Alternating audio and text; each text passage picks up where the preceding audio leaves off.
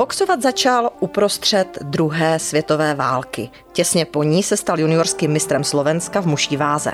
Z olympijských her v roce 1952 v Helsinkách přivezl zlato, stejně jako manželé Zátopkovi. V současnosti nejstarší slovenský olympijský vítěz několikrát týdně radí v tělocvičně v Dubnici nad Váhem při tréninku boxerů o tři i čtyři generace mladším. Dalším hostem olympijského speciálu podcastu České tiskové kanceláře je slovenský boxer Jan Zachara. Vítejte u mikrofonu. Dobrý den, prém. Vy jste jako malý hrával fotbal, ale jak jste sám uvedl v jednom z dřívějších rozhovorů, moc vám to nešlo a proto jste hledal jiný sport. Mě pobavila vaše charakteristika, že jste si našel ten nejjemnější sport. Proč boxu říkáte nejjemnější sport? No, protože ten jediný se robí v rukavičkách a to, čo sa robí v rukavičkách, sa hovorí, že to je jemnota. I keď tie rukavičky boli trošička väčšie, ale ten úder zase bol trošička tlmenejší, nebol taký, aký by bol býval holou pesťou. Rok po konci války jste poprvé boxoval v Lucerně. Jaké to tehdy bylo pro mladíka z Kubre přijet do Lucerny a boxovat v takovém sále? Ja myslím, že samotný príchod do Prahy bol pre mňa čosi viac ako inde, pretože nerobím ze seba nejakého, že celkom človek nič nepoznal, ale Praha len predsa veľké mesto. A prísť do Lucerne, kde, jak sa hovorí, 3,5 tisíca ľudí vešlo a predtým človek robil zápasy, kde bolo 500-600 ľudí, tak to bolo troška také impozantnejšie ako pre mňa. Čiže jedným slovom bol som vyvalený. Měl jste trému? Nepovažoval bych to za trému, ale na všetko som čumel, ano, čiže keď som sa upozoroval jediné z toho, že tu vec som nevidel, treba upozorať, tu vec som nevidel, takže použijem to slovo, som zaostalý. Měl jste jet vlastně už na první poválečnou olympiádu v Londýně v roce 48, ale nakonec jste tam odjet nemohl. Jaký byl tehdy důvod a jak jste to prožíval? Ťažko je sa vrácať do tej momentálnej situácie. Človek trošička to považoval aj za to, že tá zhoda Slováka a Čecha nebola celkom na Jano. Bolo to aj také predposielanie a ten neznámejší, lebo tak áno, ja som vykvitol z čoho si a tá nedôvera vo mne ako bola. No.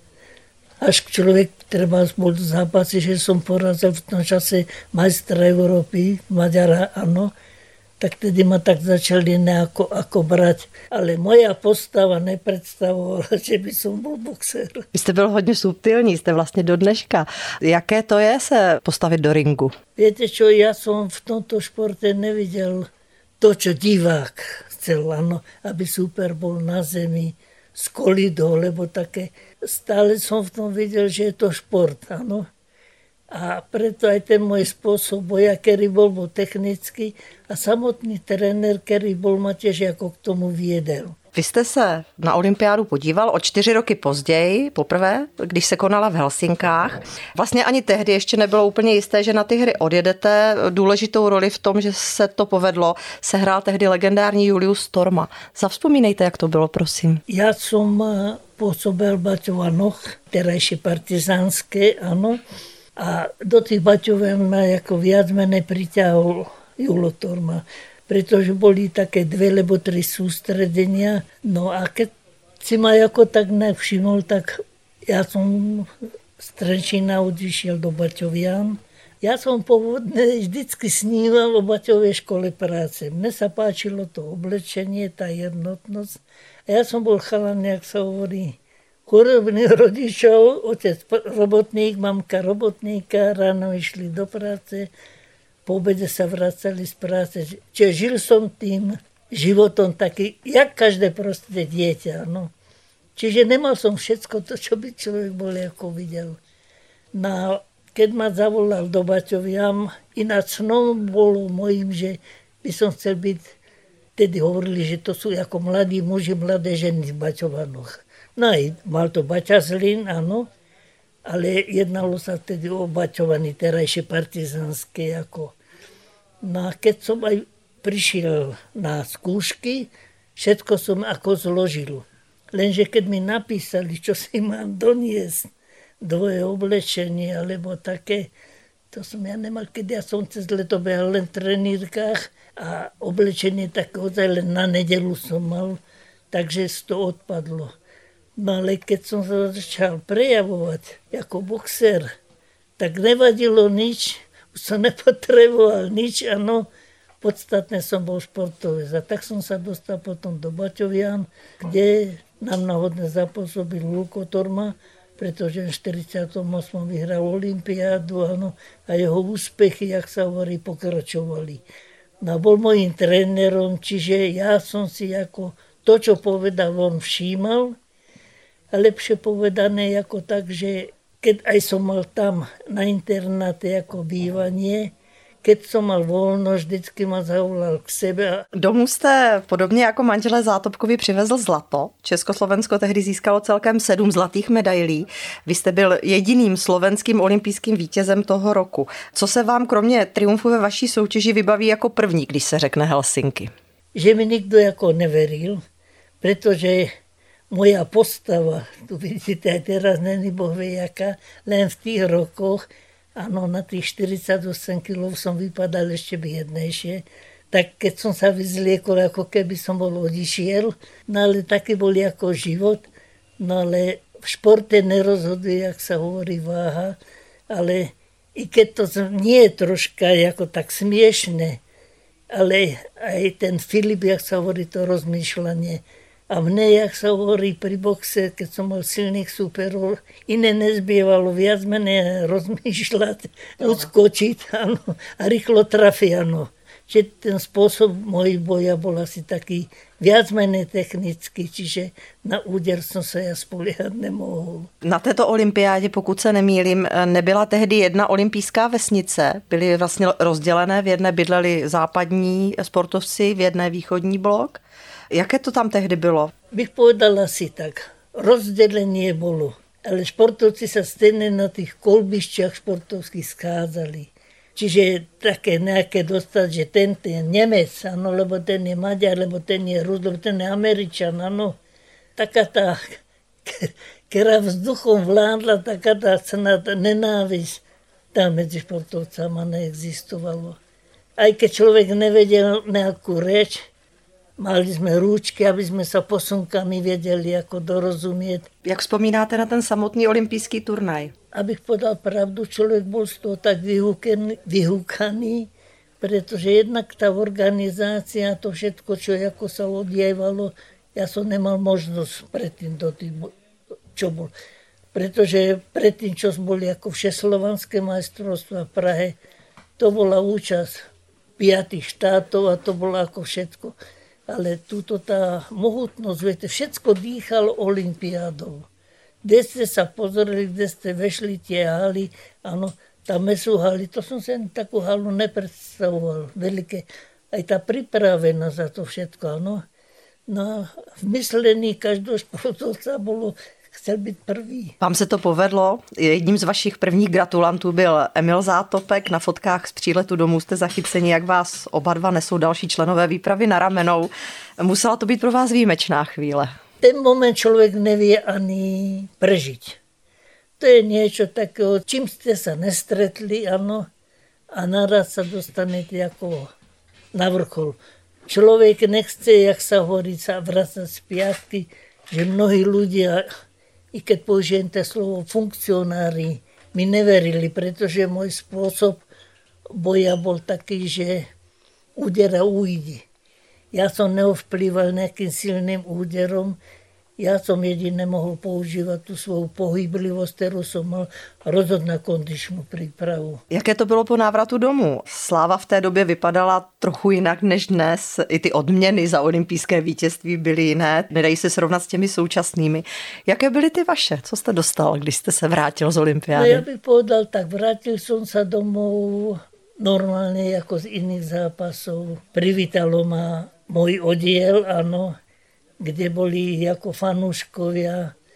Človek z toho bol, jak sa hovorí, v úvodzovkách ohúrený, áno, ale ne, nebol človek naučený, viete, nejak, hned nejak, z čoho si, jak sa hovorí, robiť veľkú vedu. Prekvapený človek bol akorát tým, že vás zavolal treba spodnikový riaditeľ, no, robil som v závode, ktorý vyrábal látku, dostal som 3 metre látky, dali mi aj ušiť ako šaty na seba, že aby vypadal ako reprezentant, pretože ja som nebol tak, ja som bol chalan, jak sa hovorí, chudobných rodičov. Na olympiádu jste se pak podíval ještě jednou. V roce 1956 se konala až v australském Melbourne.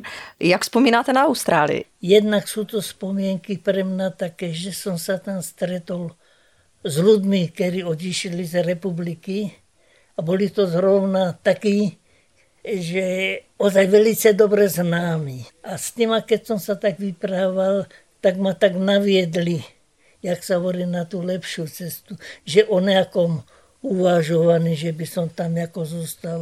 To pravidlo všade dobre doma najlepšie. Ja som mali, keď mnohí, jak sa hovorí, to posudzovali, tak je pravda, v mnohých veciach boli vpredu, lebo tak, ale domov boli nejako domov. Keď som sa stretol treba s takým, s ktorým som ja pred pol rokom, lebo rokom bol a sa tam dostala, no.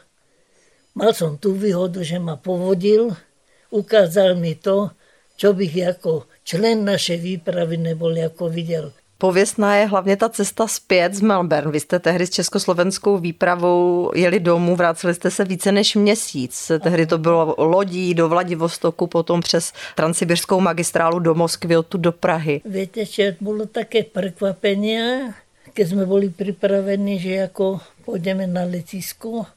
Ono se to zmenilo, že lietadlo je pokazené a musíme se jako během krátké doby všetci jako presťahovať na v prístave kotiacu loď Gruzia sovietská, no, ktorá nie len nás, ale viedla celú sovietskú výpravu. Čiže sovietská výprava ale robila takú trumviálnu cestu, pretože ona získala vynikajúce úspechy na tej olympiáde. Takže oni sa vracali, použijem to slovo, znova trumviálnu cestu, prečo sa do Vladivostoku. Z Vladivostoku sa išlo Sibirským expresom. Na tých väčších stanicách sa stálo tam všade ako sovietskú výpravu vítali. Čiže my sme boli len taký prívesok. No išlo sa až do Moskvy, no z Moskvy sa potom letelo ako domov lietadlom. Aktivní boxerskou kariéru jste ukončil v roce 1959, což je 62 let. Dnes se spolu bavíme v hale v Dubnici nad Váhem, kam pořád chodíte na boxerské tréninky, což je pro mě něco neuvěřitelného. Jak se díváte na současný box? Viacej sa ubúda tej technickej časti, či to robí aj ten celkový systém taký, že snad ľudia jeden voči druhému sme inačí, čo by sa ve športe nemalo prejavovať. No ale box, zápas a také, to sú také športy, povedané, že silové, takže tam sa nedá nič iného robiť, ano. I keď treba na box, lebo ten zápas, ale konkrétne budem hovoriť do box, pretože som v boxe ako pôsobil. Keď som chcel vynikať, áno, musel som byť dobre, jak sa hovorí, kondične pripravený, zvlášť kondične, pretože ja som nejakým úderom neovplýval. Ja som si musel, jak sa hovorí, všetko vyhopkať a vyskačkať. Vy jste mimo jiné kritikem ženského boxu, i když dívky tady i v Dubnici trénujou. Proč se vám emancipace v tomto sportu nelíbí? Žene vždycky vidím a viděl som a budem vidět, ano, materskosť, áno, budúca matka, deti a to všetko.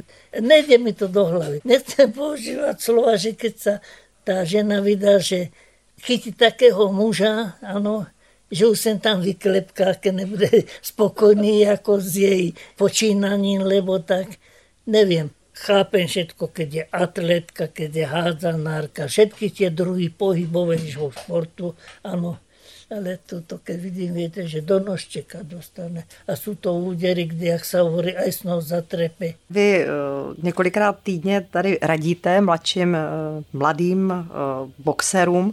V čem je podle vás ta dnešní mládež jiná než ty dřívější generace, ať už co se týče sportu nebo celkově? Dnešná mládež má viacej všetkého, použijem seba, ako my sme mali, ano. Rodičia boli robotníci, Čiže hľadal som si šport taký, kde nemuseli nám navykladať nič. Dobu som mi stačilo pri trenírkach, áno, a mohol som byť bosý, áno, a mohol som aktívne robiť, áno. Do iných športov máte atletiku, nie v každom vám nedali tretry a budeš behať a budeš mať to. Čiže ten zápas, box, spieranie, to boli športy, tak sa hovorí, že lacné. No, lacné myslím v tom slova smysle. Z hlediska nákladů. Ano. Nemusí rodiče na vás nič vynakladať. Své okolí udivujete neuvěřitelnou vitalitou. Skoro se nechce věřit tomu, že letos v létě oslavíte 94. narozeniny. Jaký je váš recept na to zůstat fit v pokročilém věku? Nič nepreháňam. Bol bych asi moc svetý, kebych povedal, že si treba nevypijem. Ale nikto ma opitého nevidel, áno. A sú to príležitosti, kde človek nemôže povedať, že nie. Áno, jestli ja z toho štamprlíka odpie len trošička, alebo by chceli, komu na tom už ako záleží. No, keď už by ste išli, aby ste, ak sa hovorá, že sebou hádzala, už by o vás vyprávali. A žil som v tom, aj som vždycky tak, keď som čítal, športovec, ktorý dosahoval výsledky vynikajúce, áno, nefajčil, nepil, ano, čisto sa venoval ako len športu. No nemohol byť zase mníchom, ano, to by som cigánil, ano. Čiže sú momenty, kedy aj ten najslavnejší, keď si, ak som že pri nejakej príležitosti, použijem aj to slovo, že nemôže odporovať, ano, tak si toho štamplíka ako dá. Lebo aj z toho najlepšieho niekedy moc škodí. Tento rozhovor vzniká v rámci příprav eh, výstavy ČTK Olympijské okamžiky, která je mimo jiné i takovou opožděnou podstou paní Daně Zátopkové. Jak vy vzpomínáte na Emila a Danu? Zlatí ľudia. Áno, prostý, jednoduchý, nenamyslený, s každým zhovorčivý. Keď treba sa vrátim spiatky k Olympiáde, keď boli voľné večery, každý sa snažil len k ním dostať to sa ležalo ano, na tráve, lebo kde oni hovorili o svojich príbehoch, ano, a dalo sa počítať. Darmo sa nehovorilo, oni boli z Moravského Slovácka, že aj takí ukecaní, ale moc dobroty bolo na nich. Velice radi spievali tie ľudové pesničky a všetci sa k nim vedeli ako prispôsobiť. Jedným slovom, neboli to namyslení ľudia, boli to vzoroví ľudia. Ja som bol v tom čase tiež vojakom základnej služby v ATK Praha ako Emilo. Na Emila, keď bolo vidieť jediný na Stravovskom štadióne, jak sa jak behal, na Danka si zase jako svoje robila. Jedným slovom boli to zlatí ľudia. Já vám moc krát děkuju. Hostem podcastu České tiskové kanceláře byl Jan Zachara, olympijský vítěz z roku 1952 z Helsinek. Děkuji moc krát. Za maličko moja.